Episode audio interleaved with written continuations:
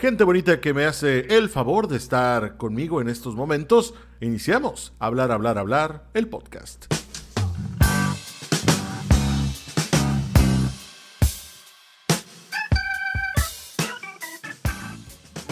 Iniciamos con este eh, ya quinto capítulo de Hablar, Hablar, Hablar, el podcast. Los saluda René de García, esperando que tengan una buena vida, tengan eh, buenas cosas por hacer. Y si no las tienen, pues pónganse las pilas. Hay que hacer todo, todo bonito e interesante para uno propio, para que las cosas vayan saliendo bien, se vayan divirtiendo, vayan viviendo una vida eh, de manera correcta. Vamos a platicar de muchas cosas que han acontecido últimamente sobre todo en mi persona, como ya les había dicho anteriormente, esto es nada más que una catarsis donde hablamos de lo que me incomoda, lo que creo que a muchas otras personas también les puede llegar a incomodar en su momento. Y pues básicamente de esto trata hablar, hablar, hablar el podcast en esta primera temporada, primera temporada que ya va en su quinto episodio. Y no quiero eh, comenzar más que con otra cosa que me tiene un poco afligido, triste y lleno un poco de rencor con la humanidad. Resulta que eh, por azares del destino entré a trabajar a, una dependencia gubernamental y estuve trabajando ahí. Y resulta que me tenían eh, pues que pagar, ¿no? Porque para eso trabaja uno, para que les paguen. Y me dieron una tarjeta de nómina.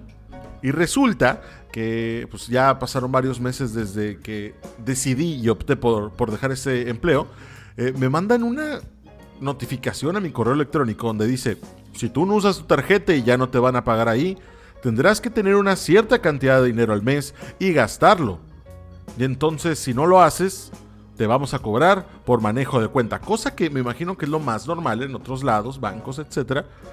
Pero pues si no voy a usarla, pues lo único que quería hacer era cancelarla. No me venía el caso, no tenía yo ganas o necesidad de utilizar la tarjeta porque tengo otra de otro banco. Nada más la saqué, la tuve que sacar, inclusive por el, por el pedo este de, la dependencia donde trabajaba, ¿no?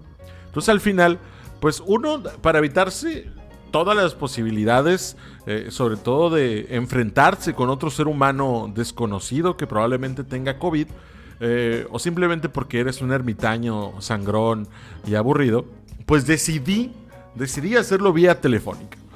Eh, efectivamente, busqué en mi, en mi telefonía eh, el, número, el número correcto para llamar a dichoso banco. Hablo por teléfono. Después de media hora y mensajes donde decían, por favor, espere en la línea mientras es atendido por uno de nuestros ejecutivos.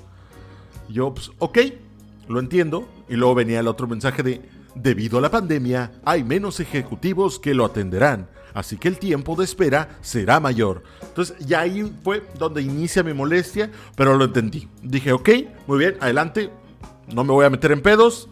Esta situación pasa. Imagino que en otros, otras eh, líneas de servicio al cliente llegan a pasar. Entonces, pues me esperé, ¿no? Me esperé, eh, marqué eh, los dígitos de mi tarjeta, marqué el número a donde quería ser este, pues, conectado para platicar acerca de mi problema.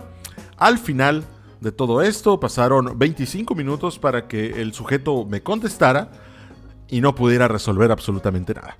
Efectivamente, eh, me dice el muchacho, pues sí, joven, le puedo ayudar y puedo hacer todo lo que usted quiera, pero aquí no es.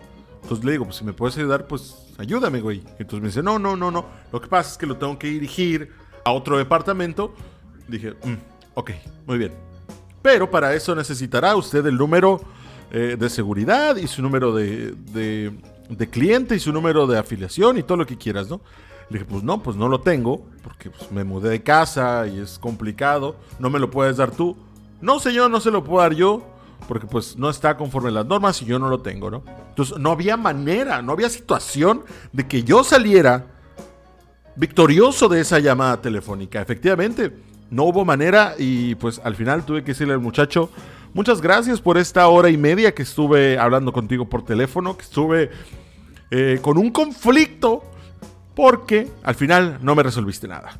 Le dijo el muchacho, eh, le terminó diciendo, joven, entonces, ¿podría yo dirigirme a alguna sucursal a llevar a cabo este procedimiento? Y me dice, no, es que sí lo tiene que hacer por teléfono. Ahí inicia mi radar y digo, ¿sabes qué?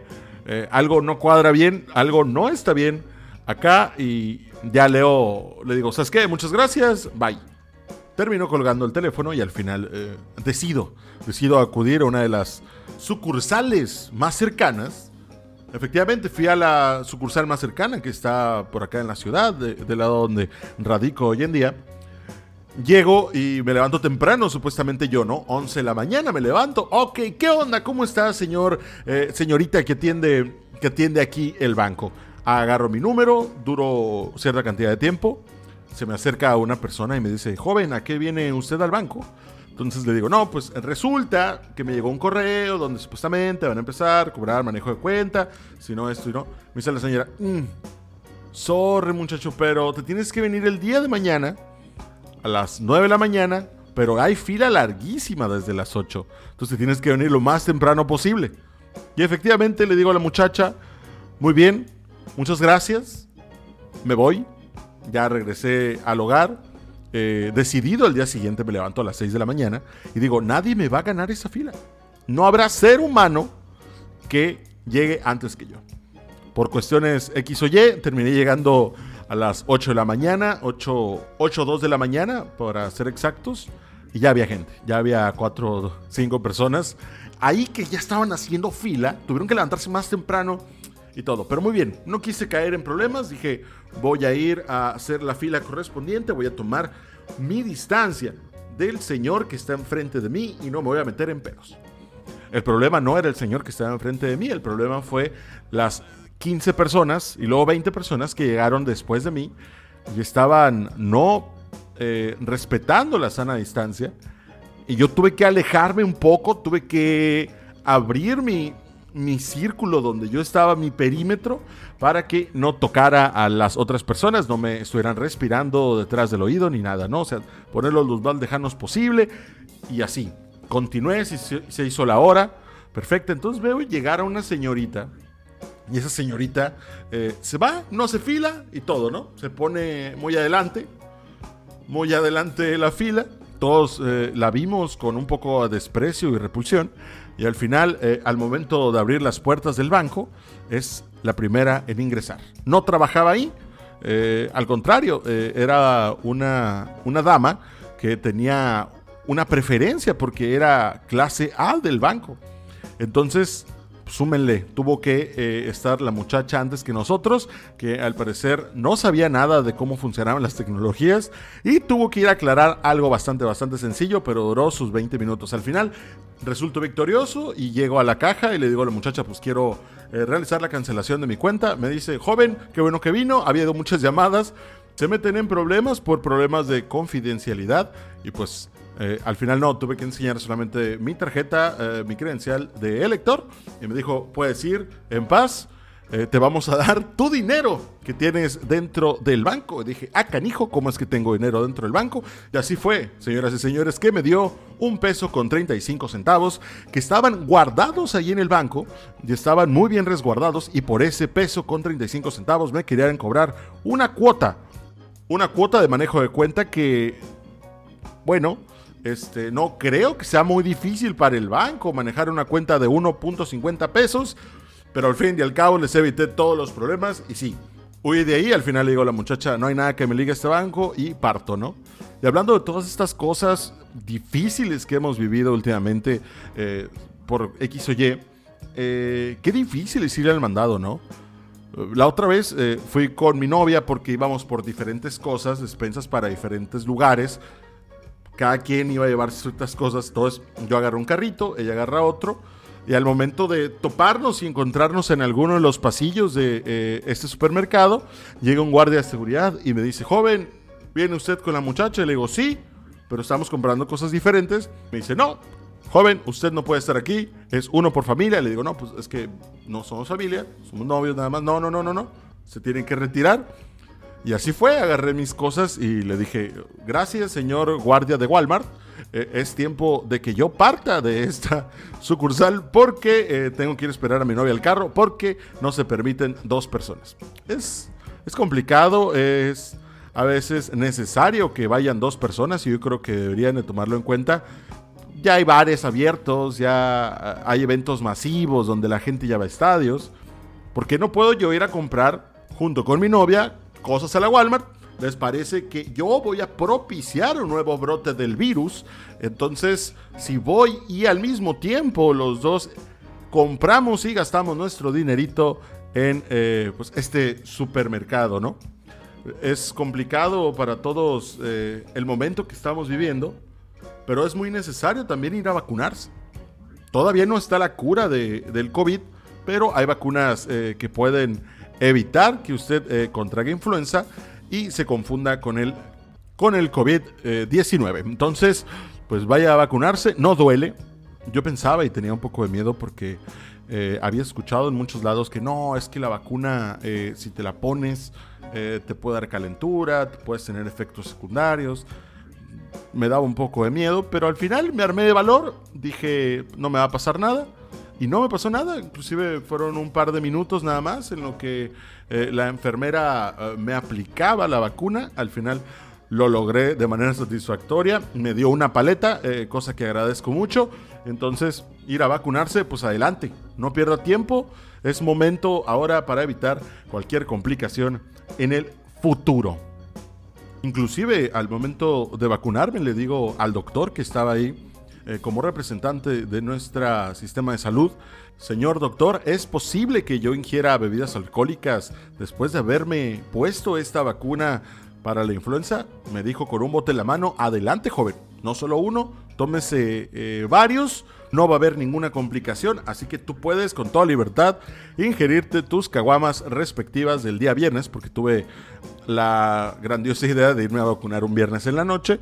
Al final mm, tuve el permiso y qué raro, ¿no? Así somos los mexicanos o los jóvenes entrecomillados que al momento de que te enfermas, no sé, que te duele el estómago, te da una de esas gripas, infección en la garganta, que es muy común, eh, que si es como, híjole, si me pones la inyección me curo en tres días, ponle que es martes y para el viernes ya voy a andar bien, pero no salgo y el sábado ya salgo, ¿no? A disfrutar de un poco de pachanga y ya me meto mis, mis líquidos embriagantes más a gusto.